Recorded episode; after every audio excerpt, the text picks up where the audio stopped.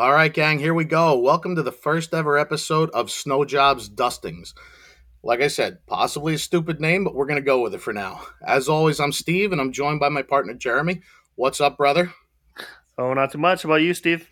Uh, nothing. Just uh, excited to kick one of these little educational things off here.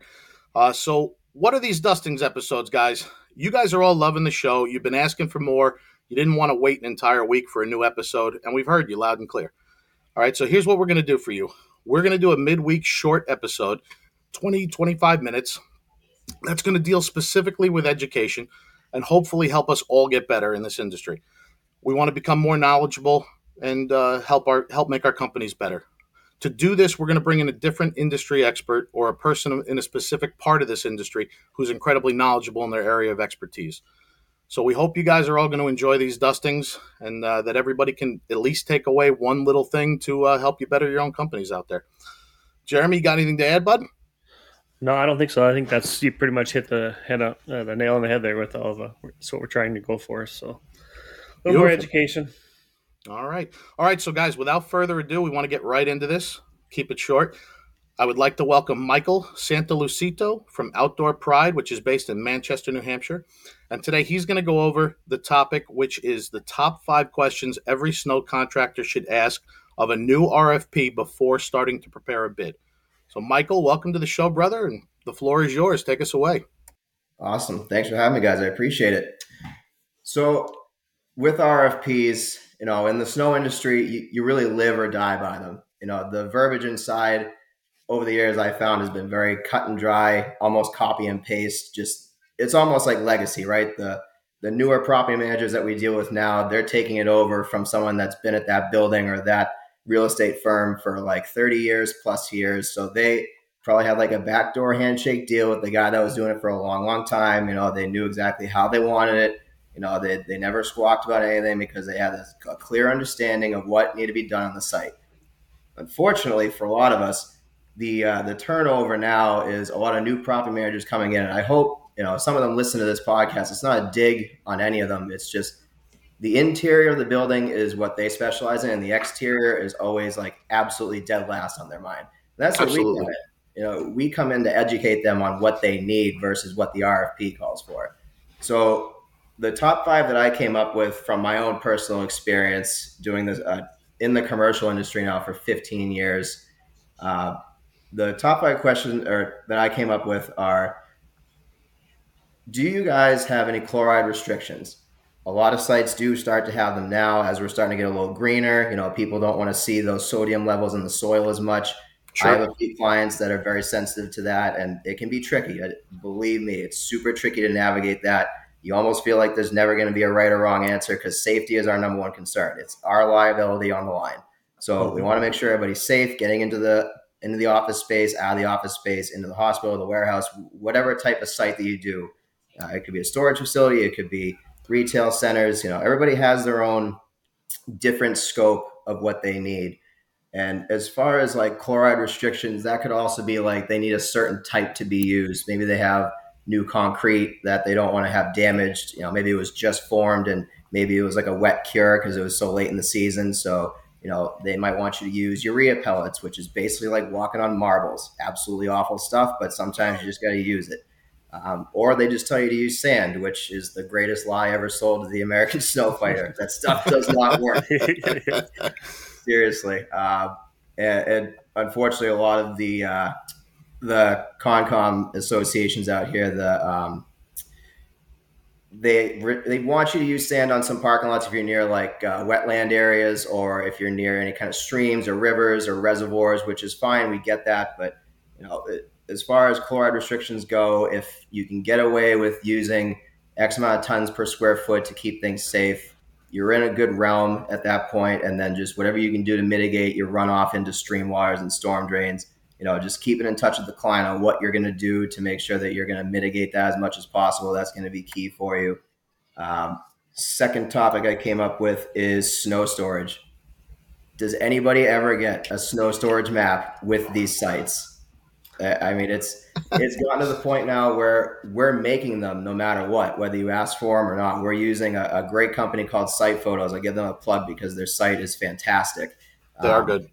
The we actually had the owner come out and do a seminar with us on both the snow and the landscape side because there's so much of it that we didn't even know existed in the website that we're now going to start using. So hmm. we do a site photos map for every single property to outline where the skid steers go, where the trucks go, where the loaders are going to go, and where the shovels are going to be stationed. And after that, the easy stuff I call it, we're going to do your snow storage. So after that, you're going to get a nice laid out map with all the little circles on where you think the snow is going to go. And you send that back to the client and say, hey, I know you're not too sure, but is this kind of in the realm of where you think you'd like to see it stored, you know, based on your parking needs? And most of the time they'll come back and say, yeah, that's fine. And then you just kind of tweak it during the season from there, which is great. Um, but a lot of times, you know, they'll come back and say, well, you know, we really rather not push it there for X, Y, or Z reasons. You know, so and so likes to park there. They're a creature of habit. They come in at the same time every day and they get annoyed when their spot's covered in snow. Okay, no problem.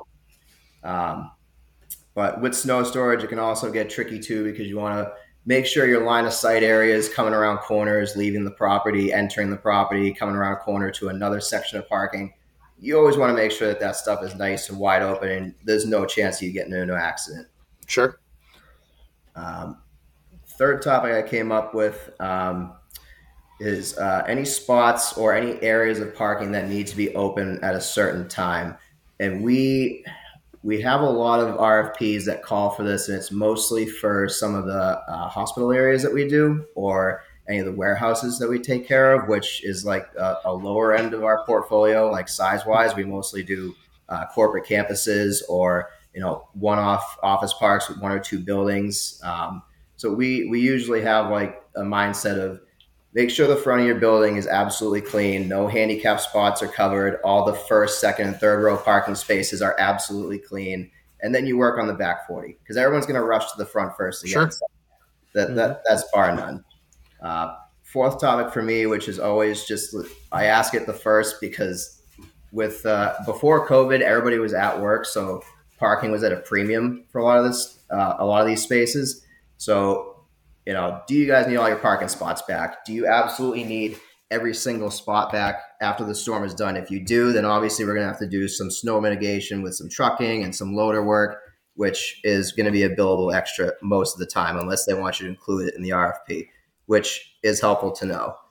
Um, and then the last is, do you guys have delivery trucks that come in and out like nonstop? You know, do you guys have a warehouse that you know maybe has uh, certain times where trucks come in to do offloads or onloads? And then do you have um, do you have any food stuff uh, cafeterias that have food deliveries that come in at a certain time? I know uh, campus I was on for about six years, four o'clock on the dot it didn't matter if you know we had 15 inches or if we had two inches. That guy was there at four o'clock on the dot every single.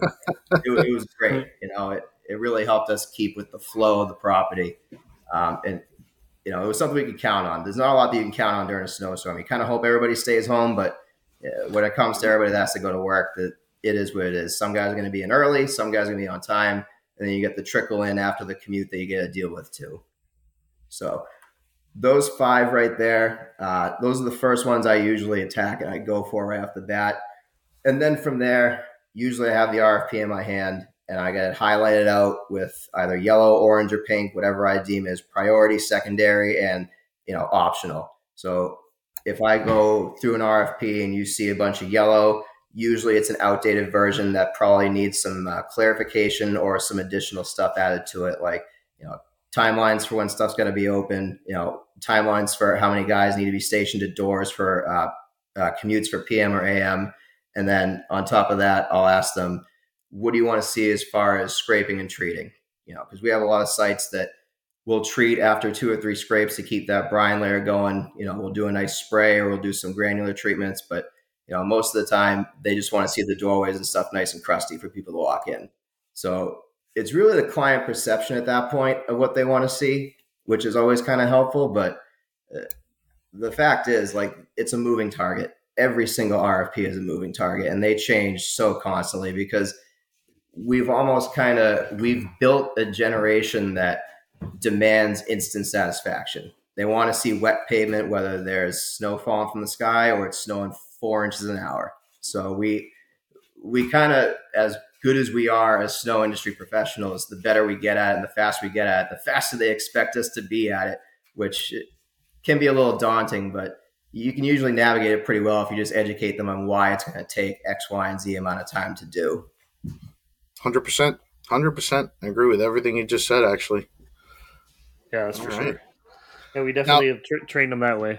Yes, I, I, yeah, I think so. Now, in the to go over a little training, Michael, do you find when you're dealing with property managers, do you find they are receptive to being educated to our needs as a snow contractor, or are they like, "This is how it is, this is how we want it done, and just do what you're paid for," or do they take your your advice in certain areas? No, absolutely. So they um they are very receptive because they're also very green and they're trying to figure it out themselves so that they kind of look good in front of their boss. So usually with the questions we ask, there there's some follow up that comes along with it, but there's usually not a lot of questions after. They just usually write it down and bring it back to whoever they deal with uh, internally. Mm-hmm. Absolutely. Yep. Definitely let they gotta let the snow professionals do their job. I mean, that's what they're hiring us for, hiring yeah. us to do. So we're good at what we do, and they're good at what they do. So, you know, the the time frames. Uh, you know, what specific time frames do things have to get done on a site? That was important to me. Um, I know you guys do a lot of site specific equipment and stuff. We have a, a, large amount of properties in a very small area that we are able to share equipment between sites because they're literally 200 yards down the road. So right. for us, it's big to ask what is this time frame of when you need this opened, when you need us to be done and out of there, because it might not fit into certain people's production schedules if they're sharing equipment or if they have a if they have a lack of, you know, not everybody has 46 loaders sitting in their building or 38 loaders, whatever, that they can roll out to everything. Some guys are one truck outfits or two truck outfits that are trying to grow. So the time frame that they have to service the area is important to know if they can fit it logistically into their production schedules. So I, that's a great point right there that you made. But it's also like gauging their expectation level too. Like we can only do so much, and if it's still snowing, like what we'll have is usually a dedicated piece of equipment in that lot. So that kind of mitigates, you know, if they need it to be open at a certain time, it's going to be broken open. And usually the only thing that's covered is like the absolute corners of those islands, and that's it. But you know, after a storm, if it ends at like one, two a.m. and it needs to be open by four, yeah, there's usually no excuse. Like just bang it out, do your cut work, and get some get some product on it as fast as you can, and then let the sun do the rest of it for you. Gotcha. Do you have a lot of properties with chloride restrictions? You know, I feel like we're picking up more just because of somewhere these properties are ending up now. And it's usually like older properties that are being converted and expanded on. So if they already have wetlands there, we kind of have to follow the uh, the rules that the the town conservation committee has in place. But sometimes those rules are outdated. You know what I mean? Sometimes those rules don't even exist because you'll look at the parking lot next to you and you know Jimmy Smith chucking a truck is just dumping salt on the place. He's been doing it for 15 years. You know, and no one says boo and gives him a fine. And then the the, the town trucks come down the road and they paste the place with a huge amount of granular. Oh, and oh, yeah. you know, we're sitting there trying to keep with the RFP to make sure that we're covering our butts. And you know, we're we're using straight sand on some places, and you know, you get the the street sweepers in there like three four times a season just to keep it down. But it, it's kind of like a ten percent, ninety percent mixture for us at this point, thankfully. But we'd all like to see that lower. Gotcha. Yeah, Jeremy the other day in our last episode touched upon like different products being used on different structures like parking garages, ramps, bridges, stuff like that and that's important. That's an important question to to bring up. Are we going to have to stock multiple salt products or de-icing products on this site if you have those kind of things, park elevated parking garages, bridges, stuff like that? So I mean, I know Jeremy deals with that a lot. I I don't have that problem, thank God. Uh, you know, we're straight IBG across the board, uh, so that's not a problem for us. But like Jeremy could probably tell you all about the uh, the issues with storing multiple chlorides. Oh yeah. oh yeah, I mean the parking garages that we do there was only ever one in my life when I started managing the property. You know, after the storm was done, we'd have to go up there and sand it with just straight sand in a pickup truck. And thankfully, they stopped us from having to do that because they realized it was actually causing way more damage to their expansion joints and everything and their drain system and all that. So now they just, because of COVID and everything, they pretty much just shut the deck down until it absolutely needs to be plowed. So because no one uses it anymore, so it's just it's vacant. And gotcha. a lot of our properties that have um, parking garages, they'll let us use calcium chloride or magnesium chloride, and we'll get those Boss cubes for the skid steer, and we'll kind of run around after we scrape it off, and then just cone it off and let the sun melt it off from that point. But it, yeah, parking garages are a massive, massive uh, liability when it comes to damage from chlorides. It, it's tough. So you're the other guy that bought the Boss Quick Cube. I was lo- I have one. I was looking for the other guy that bought it because you don't see them anywhere out there. We actually just use the pods for salt storage on sites for our sidewalk machines. Here's the killer though. That thing takes a full pallet of calcium chloride. So it's it's got to be a good sized parking deck or you're going to be filling up two pallets to do one layer. Absolutely. Love Jeremy, you, guys, you got anything on his five I, points? Oh, I just love how you guys keep saying uh, we'll put a little salt down. The sun will take care of it. That doesn't happen out here. no, that's true. Negative thirty. You guys, you guys get the sun? Yeah, well, not very often here and there, but yeah, it's been. Yeah, it's not been a good year. Sun's, like I say, sun's kind of out today, but yeah, it usually goes hides most of December and January. So yeah, so we don't no get melt off. temperatures. We don't get those temperatures you guys get. So yeah, we'll we'll put some salt down. I won't tell you what the temperature is here today. I think I'm at. I got to be in the high 40s, low 50s right now. It's uh, it hasn't dropped yet. I'm I was at 64 at one point today. Now I'm down to 52. 64. It's dropping into the teens tonight overnight. So you're having like a 40 degree temperature swing in 12 hours. So we got yeah. refreeze warnings tonight because we just had rain. But you, guys, you guys have the snow stuff made. You guys push a little snow, put a little bit of salt behind you, and then it's like looks like dry pavement forever. I mean, you guys got it made. Don't Lately. hate. Don't hate. nah. Uh, do you, uh, Jeremy? You got anything about these five points that you can add to Mike? What Mike's saying? Because uh, no, I was just uh, yeah, we have the same uh, same deal where you know you got to have certain areas open up by a certain time. Yeah, it's good to know that. Obviously, so I mean, I don't know how you guys are, but a lot of my my guys are they like to go clean the spot a lot where nobody's at. They don't want to clean where people are. You know, if there's a couple cars yeah, in the front of the store, they'll yeah they'll go to they'll go to the back corner where no one's going to park all day, and so they go up front and like, hey, let's clean this area here. They're not going to use that area. I know it's a lot nicer out here where no cars are, but uh, let's uh let's work on the front. Yeah, employees are going to be the first ones there, so let's kind of get their area open. But no, we we train them in there; they get pretty good. So yeah, it's definitely tough when get any snow during the year. It's like the training aspect is just like redundant at that point. Like you oh, can't yeah. in the oh, same yeah. thing, but there's no snow to back it up. Yep, yep, that's for sure. You guys are having a tough one for sure. No Mike, snow. Michael, if I can, one question about your RFPs and your contracts and stuff. Do you specify refreeze events, like maybe two, three days after the event is over, it's all cleaned up, and you have a melt off off the roof, off uh, off the piles. You know, maybe n- not all of it went into the storm drain, and some of it refroze. Do you have a, a anything in your contract to determine is that a billable extra? Is that included? So we do, and a lot of our contracts, I think over ninety percent of them at this point are zero T.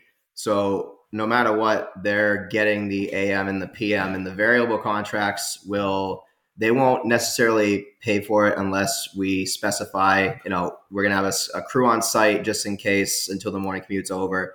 But normally, uh, there's going to be a crew there after a snowstorm until there's no runoff. So until the last pile is gone, there's always going to be a crew for an AM and a PM check.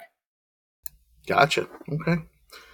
Good for me. Thank you, Mike. Uh, Jeremy, you got anything else to add to this? Because we are perfect on time right now. No, I mean he pretty much touched on all the stuff that the RFPs call for and how to how to make sure you know what you're asking for and what's going to happen. It's all going to affect your pricing and your profit margin. Yep, yeah. it all falls down to you informing the, your customer what you want to do, and, and you guys got to work together and making sure it's going to work between the two of you. To be honest, you know. Absolutely. Yeah, Absolutely. it also kind of helps out weed the uh, the contractors out there aren't really uh, set up to do those spaces. You know what I mean? Like the yes, sir, without a doubt, want to do it, and they're so close to being at that stage to take on a site of that caliber, but you got to have the manpower and the machines to back and the experience to back it up. You have to, oh, yeah. otherwise you're just setting yourself up for failure. Mm-hmm. Gotcha. All right. Well, Mike, thank you very much for that. That was great. That was exactly what we were looking to do with this episode, and I really appreciate you coming on. And we're gonna have to have you come back and do another one real soon because that was uh, that was perfect. And, I uh, appreciate your time. All right, guys. So, listen, I hope this was informative for everybody and you got at least one thing out of it that you could take with you. Um, like I said, no one thing is going to work for every company, but we hope you can take some something that you heard today and use it with success in your own company. So, guys, thanks for listening. We'll see you next week and uh, keep pushing.